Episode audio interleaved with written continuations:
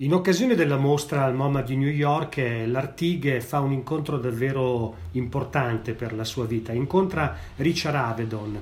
Il grande fotografo di moda americano va letteralmente a frugare tra i negativi di L'Artigue, ne rimane affascinato e costruiranno insieme un libro. Questo libro si intitola Diary of a Century e verrà pubblicato negli Stati Uniti nel 1970. In questo volume eh, si alternano le fotografie, i commenti e le pagine del diario, andando così alle origini della fotografia eh, di Lartigue, che da quel momento verrà considerato un diarista fotografo. Avedon individua in questo aspetto la forza espressiva di Lartigue, che su questo impulso arriva addirittura a rivedere i suoi personali album cronologici, che in tutto sono 126